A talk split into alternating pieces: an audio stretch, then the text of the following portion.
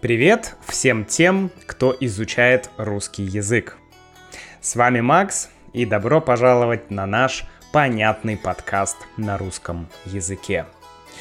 В этом эпизоде я бы хотел поговорить о том, как и когда появился первый литературный язык.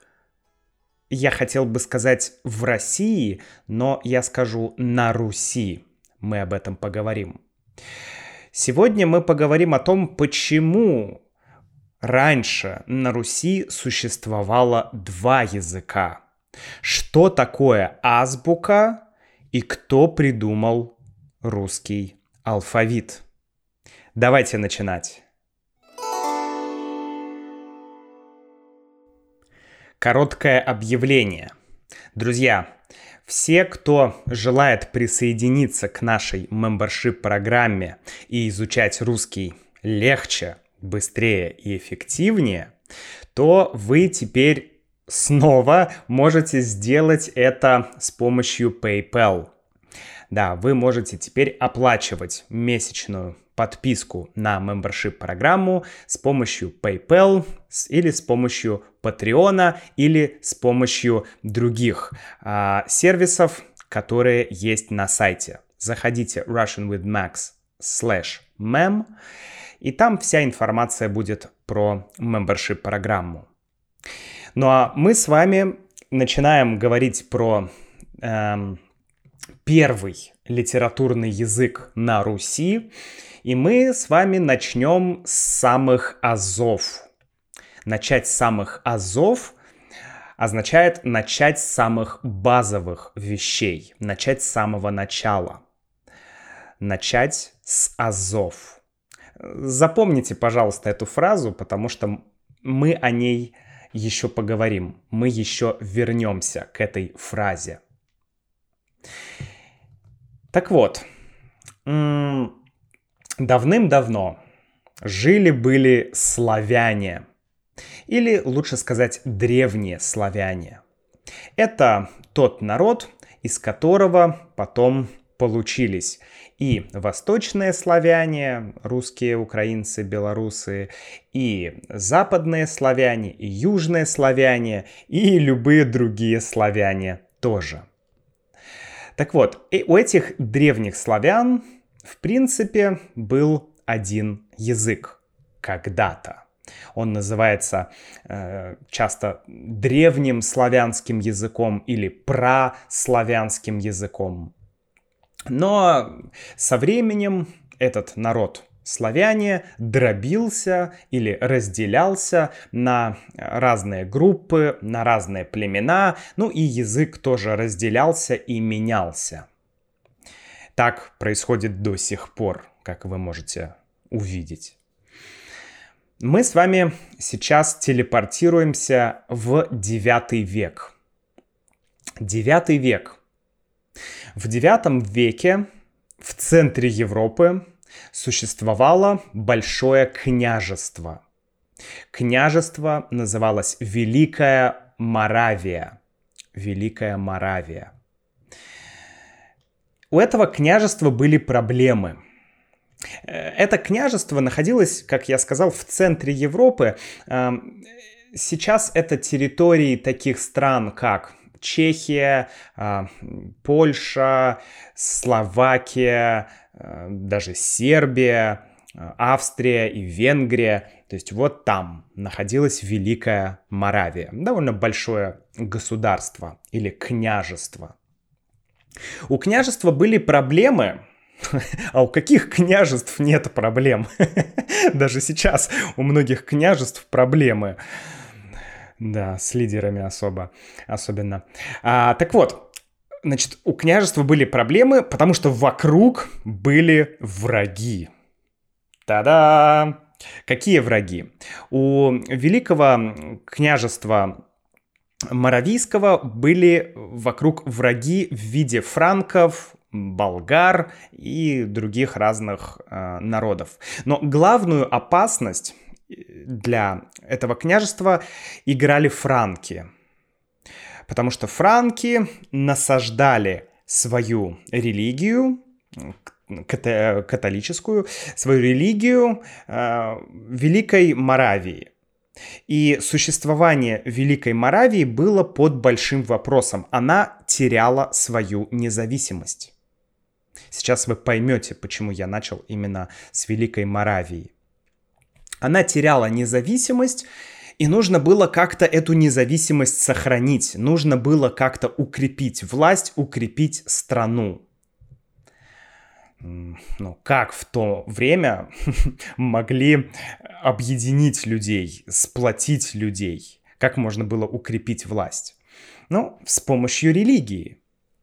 Да. Религия, церковь и религия — это в то время был очень объединяющий фактор. Позже мы поговорим про князя Владимира, про русского князя Владимира, который с помощью религии объединил э, дре... простите, Древнюю Русь в большое государство. Но это чуть позже. Да, сейчас Великая Моравия. Так вот, нужно укреплять независимость, поэтому князь Ростислав, князь Великой Моравии, э, что он сделал? Он изгнал или прогнал баварских священников католических и попросил у папы Римского прислать учителей для подготовки своих собственных священников. То есть, чтобы была своя собственная религия. Ну, как бы не религия, а своя собственная церковь, да, епархия. Своя собственная, как бы, религиозная структура, религиозная организация. Христианская, конечно. Но Папа Римский сказал нет. Тогда князь Ростислав э, попросил помощи у Византии. Византия — это Восточная Римская империя. В то время уже Римская империя разделилась на Западную католическую Римскую империю и на Восточную Римскую империю, православную, ну, скажем, ортодоксальную, которая называлась Византия. Так вот, князь Ростислав попросил помощи у Византии. И Византия согласилась. Византия отправила э, Ростиславу в Великую Моравию с учителей. Учителей, которых звали Кирилл и Мефодий. Кирилл и Мефодий. Вообще Кирилла всю жизнь звали Константин, только ближе к, к смерти у него появилось э, э, религиозное имя Кирилл, а вообще он был Константин. Но неважно, Кирилл и Мефодий, мы знаем их как Кирилла и Мефодия, и все знают их как Кирилла и Мефодия. Это два брата, два миссионера, которые приехали из Византии помогать организовывать церковную структуру князю Ростиславу в Великую Моравию. Несколько лет Кирилл и Мефодий работали в этом княжестве, и им удалось организовать независимую церковь. Как они это сделали? Они учили... Они обучали священников, они переводили книги с греческого языка на славянский язык. Ну и для того, чтобы переводить книги, они создали алфавит и создали письменный язык. Нормально так. Приехал в другую страну и создал язык. Вот, ребята, теперь вы будете писать на этом языке. Проблемы, возражения, ничего не знаю. Вот язык и пользуйтесь. Да, интересно. А давайте чуть-чуть об этом поговорим поподробнее. А, кем были Кирилл и Мефодий? Вопрос дискуссионный на самом деле, кем они были. Мы знаем, что они приехали из Византии. Мы знаем, что они э, родились и жили в городе Салоники, или Тессалоники, или Фессалоники, или Салунь. разные названия одного и того же города. Но сейчас в русском языке этот город называется Салоники. Он находится в Греции. Так вот, братья были оттуда. В то время это была Византийская империя. И в этом городе, вообще в этом месте, где они жили, там было очень много славянских э, племен. Ну, то есть там, было, там жили славяне. Южные славяне жили там, и Кирилл и Мефодий знали один из южных диалектов славянского языка. Ну, в то время, в девятом веке, ну, не было еще такой большой разницы между славянскими диалектами. То есть она была, но, в принципе, славяне понимали друг друга вообще без проблем. Сейчас понимают как-то, но тогда вообще без проблем понимали. Так вот, есть теории или мнения разных людей, которые даже говорят, что Кирилл и Мефодий были не, а, не греками, а что они были славянами, потому что они хорошо знали славянский язык. Но это не очень популярная среди историков точка зрения. Что сделали Кирилл и Мефодий, да? Что они сделали в плане алфавита? Во-первых, давайте поговорим о том, что такое азбука. Вы все знаете слово алфавит, да? Алфавит или алфабет, да? Алфабет. Алфа означает альфа, это греческое греческое слово альфа, алфавит, алфабет. И бета это, это вторая буква. Первая буква алфавита А, вторая Б. Поэтому алфабет, да, алфавит. Так вот это происходит. Есть слово азбука. Азбука. Азбука фактически то же самое, что и алфавит. Только алфавит — это заимствованное слово, иностранное слово, а азбука — это русское слово. Азбука имеет две части — аз и бука. Аз-бука. Дело в том, что м- старые славянские буквы имели названия, другие названия. Сейчас мы говорим А, арбуз, Б, не знаю, береза, В, э, ветер. Но в то время э, буквы назывались по-другому. У каждой буквы было название. Например, А называлась Аз, Аз. И Аз означало «я». «Я». Да? «Я есть царь». «Аз есть царь». Примерно как-то так это звучало. Да? «Я царь». «Я есть царь». Ну, соответственно, «б» — это «буки» или иногда «боги». Разное есть произношение. Дальше «а», значит, «а», «а», «б», «в», значит, «аз», «буки», «веди». Третье – веди, четвертое – глаголи. То есть были названия у этих букв, и сейчас есть много таких, не знаю, эзотерических, слэш, псевдонаучных, слэш, каких-то странных, эм, не знаю, как их назвать даже, м- рассуждений или теорий, или концепций, что с помощью этих э, названий букв можно узнать какую-то древнюю истину. Вообще вокруг славянской, э, славянской истории очень-очень-очень много разных теорий и концепций. Например, есть теория, что э, до Кирилла была славянская письменность, которая была основана на рунах, руническая письменность. Руны — это то, что, например, использовали викинги. Если вы посмотрите на то, как раньше писали викинги, то вот они использовали руны.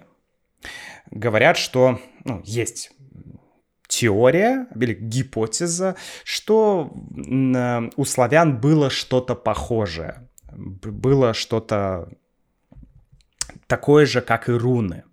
Но на самом деле никаких серьезных научных подтверждений этому нет, поэтому, ну, об этом мы говорить подробно сейчас не будем. Как, например, можно растолковать первые буквы азбуки? Аз, буки, веди, глагол, добро. Да, первые вот эти буквы. Например, я, э, буки в значении книги или буквы или письмена. Веди означает ведать. Ведать, то есть знать. То есть я знаю или я познал э, письмена, я познал э, какие-то буквы, я владею какими-то знаниями. Дальше глагол «добро». Да. Глагол «глаголить» означает «говорить». Это старое слово, мы не употребляем его, но мы можем сказать: «О, Макс, истину глаголишь!» То есть «Макс, правду говоришь», да, «истину глаголишь». То есть «глаголить» означает «говорить». Поэтому здесь мы видим глагол «добро», да, то есть «говорю добро». Не буду подробно на, на этом останавливаться, но суть в том, что есть очень много трактований азбуки. Э, говорят, что азбука основана на образах, то есть алфавит — это вот такой бездушный э, европейский какой-то там, не знаю, непонятно что, а вот славянская азбука, в ней великий сакральный смысл. Ну, понятно, да, везде есть какие-то а, такие а, течения псевдонаучные, да, или сказать совсем не научные, но тем не менее это интересно, и дискуссий идет очень много. Но вернемся, давайте, к а, Кириллу, Мефодию, Кириллу и Мефодию, и давайте вернемся сначала к фразе «начать с азов». Я сказал, что мы с вами сегодня начнем с азов. Теперь вы понимаете, что значит начать с азов. Аз — это первая буква азбуки или алфавита. Да? Это одно и то же, просто разные названия. Поэтому в русском языке сохранилось выражение. Представляете, сколько сотен лет это выражение существует. Начать с азов. То есть начать с самого начала, начать с буквы А. Потому что аз — это А. Да? И писать азы раньше означало писать буквы вообще. Такая вот интересная вещь. Окей, значит, вернемся к Кириллу и Мефодию. Значит, Кирилл и Мефодий, они с помощью своих учеников э, создали азбуку, азбуку или алфавит, основанный на том славянском диалекте, южном славянском диалекте, который они знали. Для чего они создали азбуку слэш алфавит? Для того, чтобы можно было переводить книги с греческого, церковные книги, христианские книги с греческого языка на славянский язык, и чтобы славяне в Великой э, Моравии могли э, сделать свою религиозную организацию, ну или вернее организовать свою религиозную систему. Понятно, да? Дальше интересный факт. Есть две азбуки, две, два древних алфавита, да, или две, две, две азбуки. Ну, да. Одна называется глаголица, глаголица, вторая называется кириллица. Кириллица. Ну и, как вы можете догадаться, кириллица — это то, что мы используем сейчас в России. Это кириллица. Конечно, в то время, тысячу лет назад, кириллица выглядела по-другому, было больше букв, буквы выглядели по-другому, было, ну, были, конечно, отличия, но в целом то, что мы сейчас используем, это та самая кириллица, которую придумал Кирилл.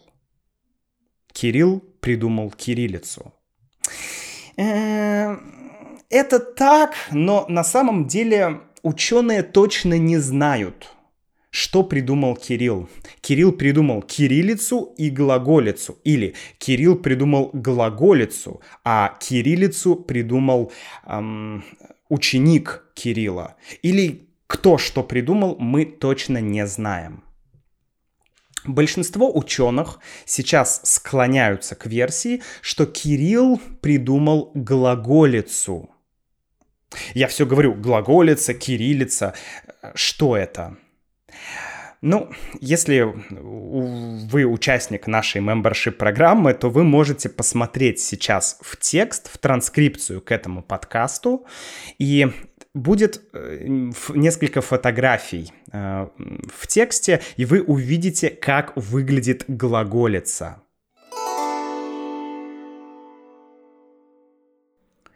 Глаголица выглядит очень непонятно. Текст, написанный с помощью глаголицы, читать трудно, почти невозможно. Я не могу читать такие тексты, которые написаны на глаголице. Если же я беру старые тексты, которые, на...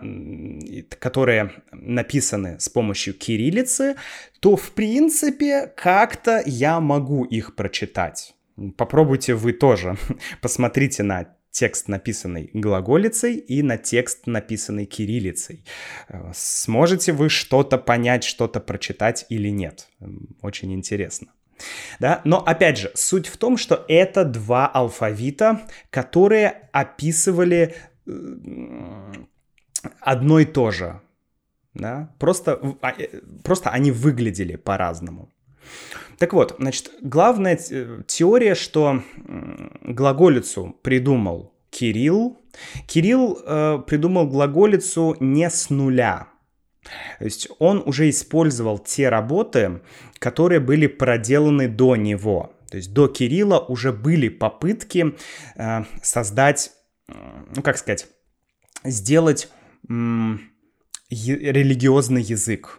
Сделать язык, славянский язык, ну или какой-нибудь язык для славян, чтобы можно было, значит, чтобы можно было проводить богослужение. Проводить богослужение, да? То есть идти в церковь, обряды, ритуалы, чтобы все это делать. Уже были попытки создать какой-то язык. Были попытки адаптировать, вернее, не адаптировать, а использовать э, греческое, греческую письменность. Были попытки использовать латинскую, э, то есть римскую письменность, но ничего не получилось. И вот только у Кирилла получилось.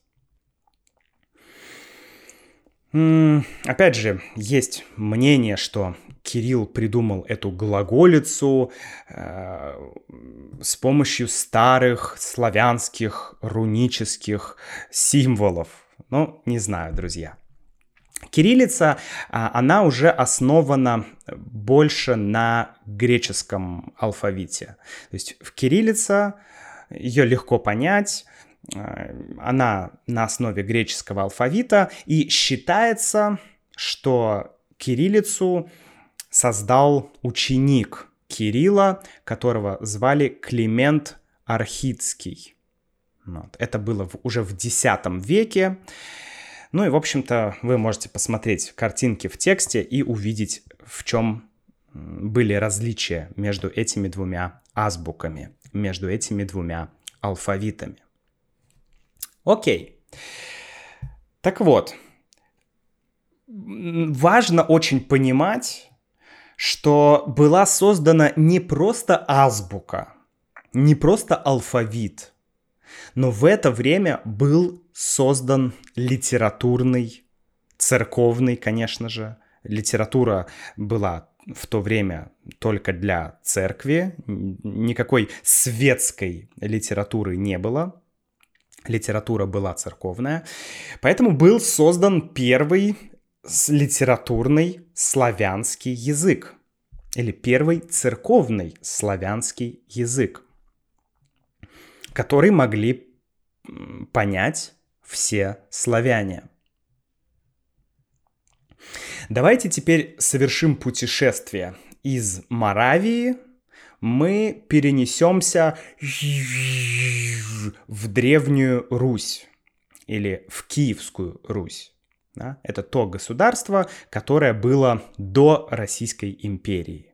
Да? Древняя Русь — это родина э, всех и украинцев, и русских, и белорусов. Это вот государство. Значит, мы перенесемся в Древнюю Русь в десятый век. В десятом веке князь Владимир крестил Русь. Крестил Русь означает «принес христианство э, на Русь». То есть Русь была языческая, поклонялись разным богам, а князь Владимир решил, что нужна одна религия, нужна сильная религия, э, нужна э, некая такая централизованность, организация, с помощью которой можно м, объединить страну и сделать ее сильнее и мощнее.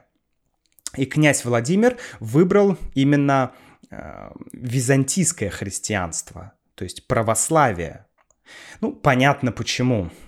Э, потому что у Руси и у Византии было, они были ближе друг к другу, у, между ними было много связей различных, и, в принципе, в то время Византия была ну, просто в своем расцвете. Это была вообще грандиозная э, держава, сильная, могучая, и, конечно, э, Русь хотела быть похожей на Византию, и в целом у нее получилось после, христи... после принятия христианства. То есть христианство помогло усилить страну, объединить, но окей, это... об этом мы мож... можем поговорить в другом подкасте.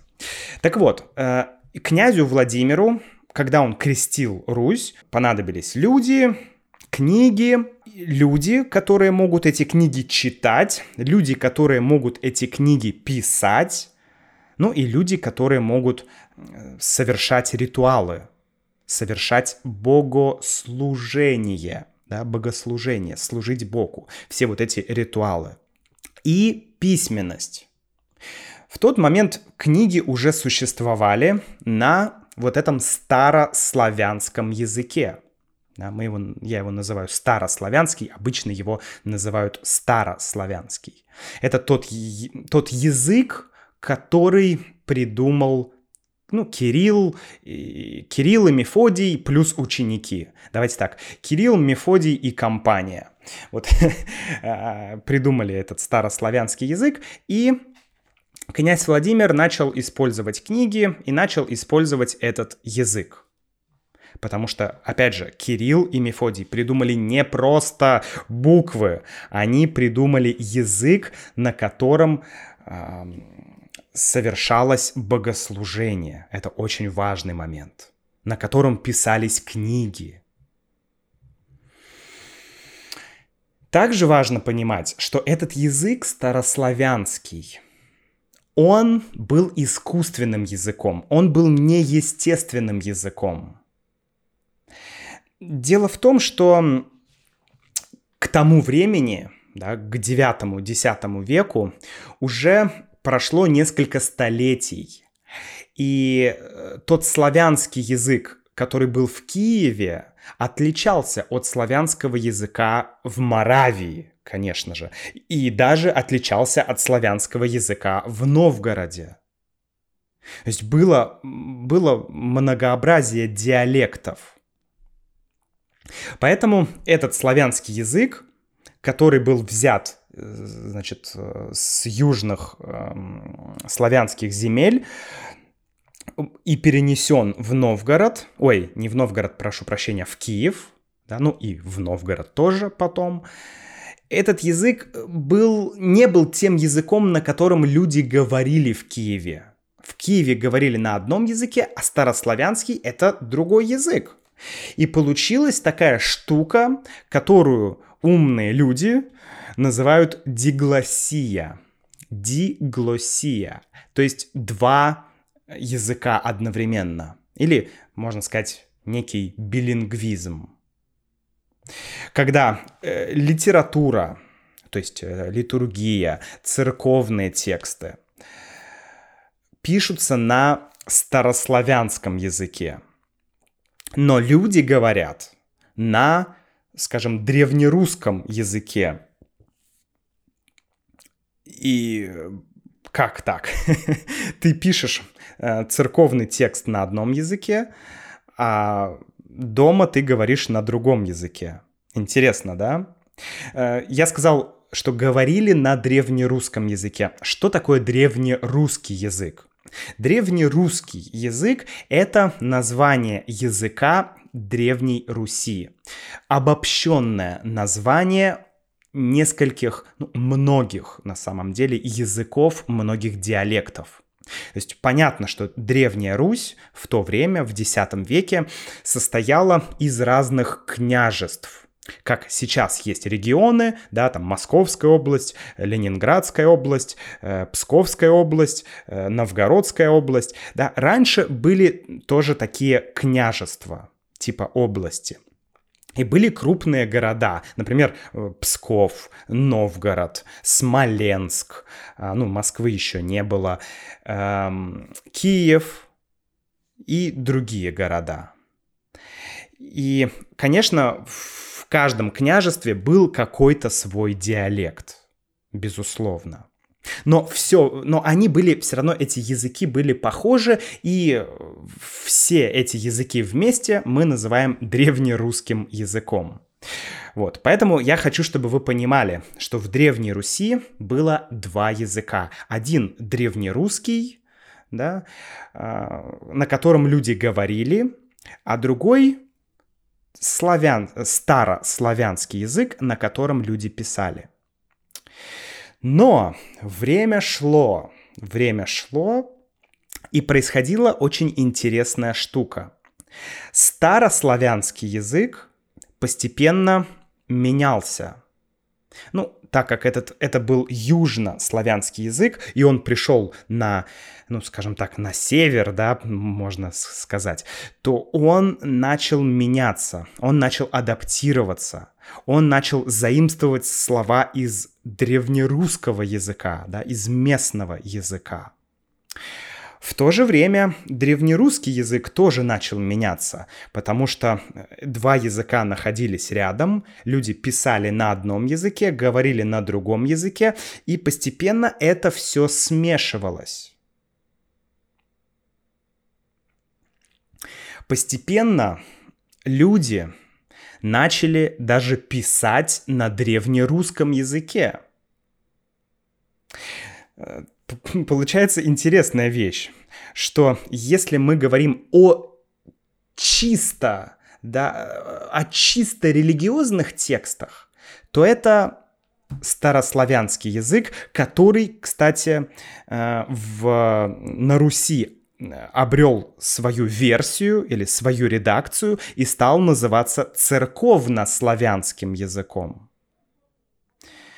То все тексты религиозные были написаны на нем, и сейчас тоже все тексты, все богослужение происходит на церковнославянском языке, то есть на том старославянском языке, ну, скажем так, на версии того славянского, старославянского языка, который придумали Кирилл и Мефодий и компания. Что с древнерусским языком? Как я уже говорил, древнерусский язык тоже смешивается с церковнославянским языком, и постепенно люди начинают писать на древнерусском языке. Ну, давайте так. Вообще, какая была литература тогда? Окей, мы понимаем, что была церковная литература, Библия, какие-то церковные тексты. Это все написано на церковнославянском языке.